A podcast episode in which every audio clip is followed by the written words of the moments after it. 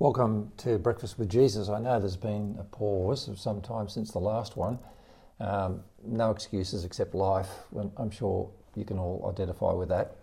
Uh, we've had quite a, a, lot going on in our lives of late, but um, I'm uh, back in the saddle, as it were. The, uh, the first dozen or so of the Breakfast with Jesus talks were on the book of Jeremiah, and after that, Anne and I moved on to the book of Ezekiel, and that's what uh, I'm going to start now. Um, now, I, I, want to begin with a big picture um, comparison of Jeremiah and Ezekiel. That's not an arbitrary comparison. It's not arbitrary because um, th- their lives were, were linked um, around the fall of Jerusalem. So it's actually um, not just illuminating, but probably necessary to read them as um, twin accounts of the most uh, climactic uh, event in Israel's history. In other words, if we were to compare Israel, uh, sorry, Ezekiel and Jeremiah, that's an intrinsic comparison in a way that comparing Isaiah uh, with Jeremiah might not be. Now, and what I'm going to say, of course, um, I'm by no means um, an expert in these things. Uh, I use other people's expertise. What I do bring to it most would be probably um, just the, the, dynamics of uh, Anne and my conversation, um, uh, plus a literary um, analysis, um, plus a, probably a, a positioning the books very much theologically in the new creation gospel. We use resources quite a lot, and I did want to mention one that I'd highly recommend to everybody. It's called An Introduction to the Old Testament. It's by Tremper Longman and Ray Dillard, two guys um, who um, I respect a lot.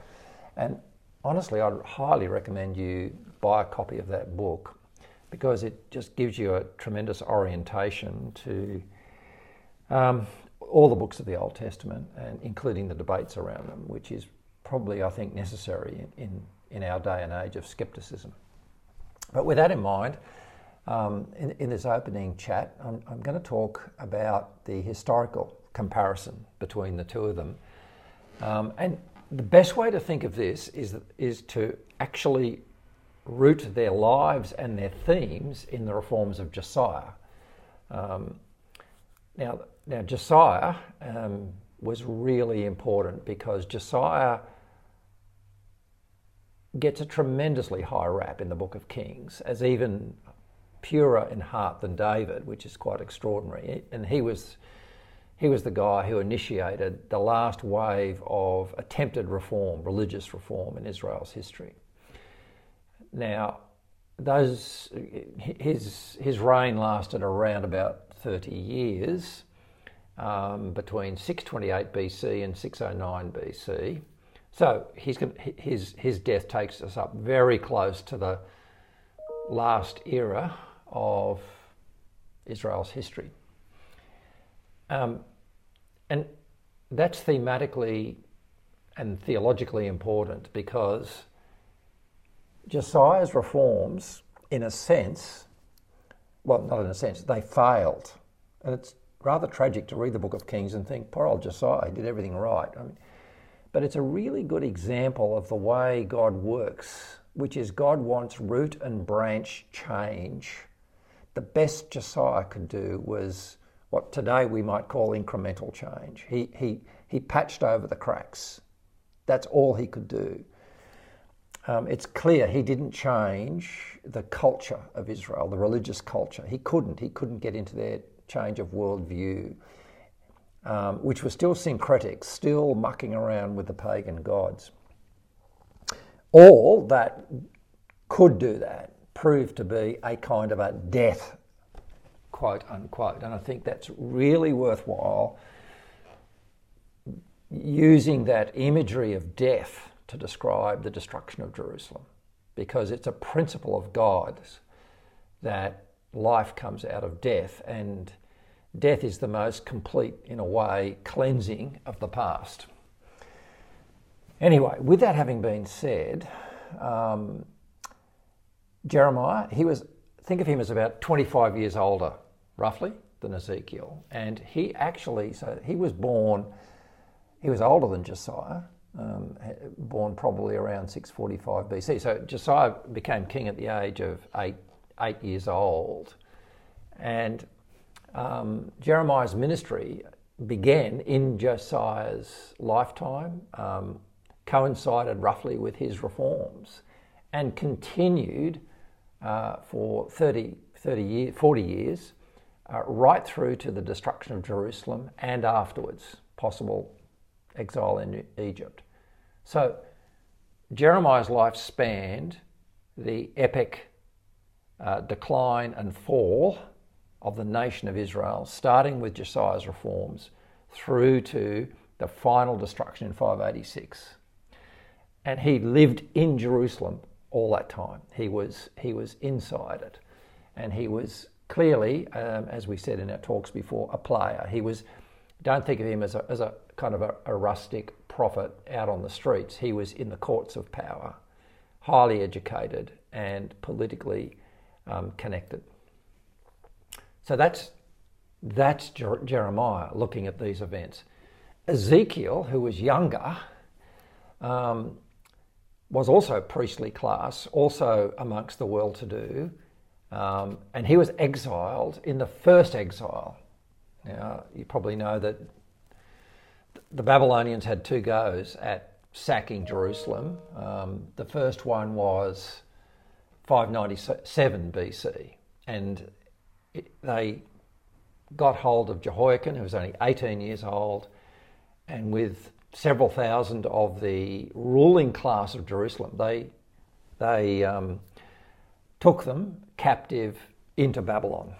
And, and they hoped that they would, in doing so, you know, chop the rebellion of um, Israel off at the neck, and they put a new head in uh, who turned out Zedekiah, who was a puppet king, who, who then rebelled again. So, um, so, so that period between the first sacking of 597 and the and the eventual destruction, that's quite an important context because it was during that time that Ezekiel began his prophecies. Now, so Ezekiel's gone to Babylon. He's living there as a young person.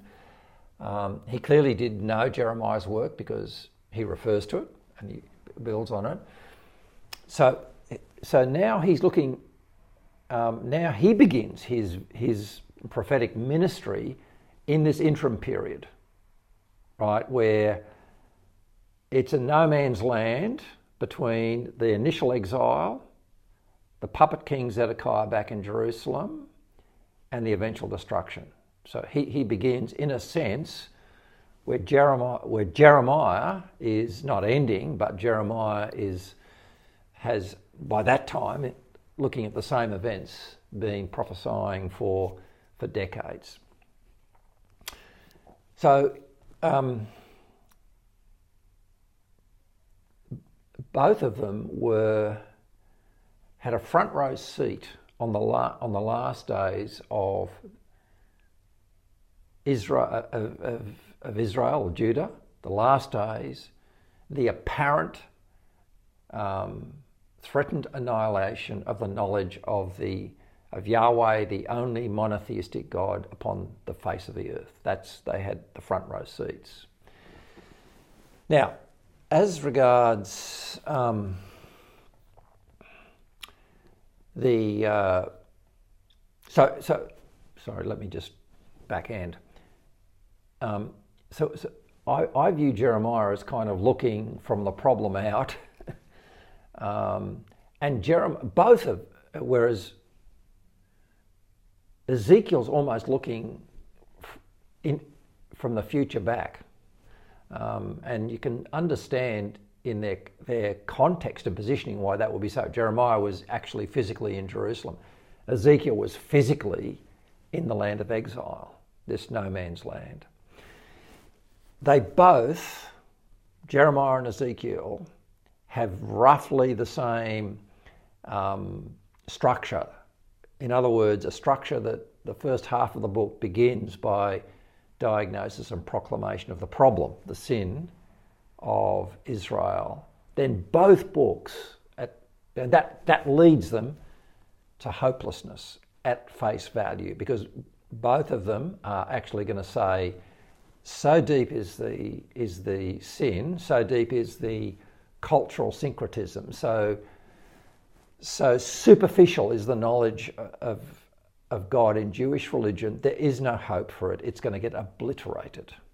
That's the message of both of them. If you think of that message, that is apparently a hopeless message. But having rejected false hope, they were both given a transcendent vision of a new hope that went way beyond Israel, way beyond the imaginative boundaries of both Jeremiah and Ezekiel. They were clearly um, talking about something that they were just looking at through a glass darkly. Jeremiah announces a new covenant famously, and we talked about that in, I think it's 31, 33, forget the exact chapter. Really famous, and I, I did a whole section on that. That's what Hebrews 8 quotes this new covenant, this new agreement between God and humanity. Ezekiel does the same thing, but Ezekiel amplifies that into resurrection. We all know about chapter 37, the valley of dry bones. Ezekiel's vision takes the new covenant into new territory of resurrection and a new temple and a new heaven and new earth is really what is foreshadowed in that new temple. That's what that vision finishes the book of Ezekiel, and it's that vision that really so structures the book of Revelation. Um, the book of Revelation draws on Ezekiel profoundly, consistently, much more than, for instance, it draws on the book of Jeremiah. So um, that's the big picture. Um, I mean, I, I actually like, I mean, I think both men were passionate, deep men. I mean, a lot of people thought, a lot of people, modern people look at Ezekiel and think he was um, pathological and obsessive. I don't know if that's so or not, but Ezekiel definitely introduces an apocalyptic genre, and part of that, from a from a stylistic point of view, is his the heavy reliance on successive images, um, visions um, that evidence themselves in two things. One is street theatre, and the other is imagery. And the opening chapter of the book is um, famously, uh, famously transcendent. And what I love about that opening chapter when he he first gets the call of God and sees the vision of angelic beings and wheels within wheels. I'm not going to go into that chapter now, but what you'll notice about that chapter is time and time again he has a phrase along the lines of in the likeness of or the appearance of the likeness of. He is aware that his language is stumbling to capture what he saw, let alone the reality behind it. Um, and I think it's a marvelous um, example of, of the, the limits of imagery and the benefits of imagery. Um, that uh, the Bible itself is declaring um, that Ezekiel saw real things, that lang- the language he used to describe it was inadequate, but nonetheless it was effective. Um, we cannot, um, in precise ways, describe heaven. We cannot, in precise ways, describe God. We, our language will always be a synecdoche um, of that reality. But that, the fact that it's a synecdoche, of course, synecdoche is a, is a very, in my, my view, the most sophisticated form of imagery. Synecdoche is adequate. It does the job of opening our minds um, into the corridor of the transcendent. Uh, I like thinking of uh, the style of Ezekiel like some of the um,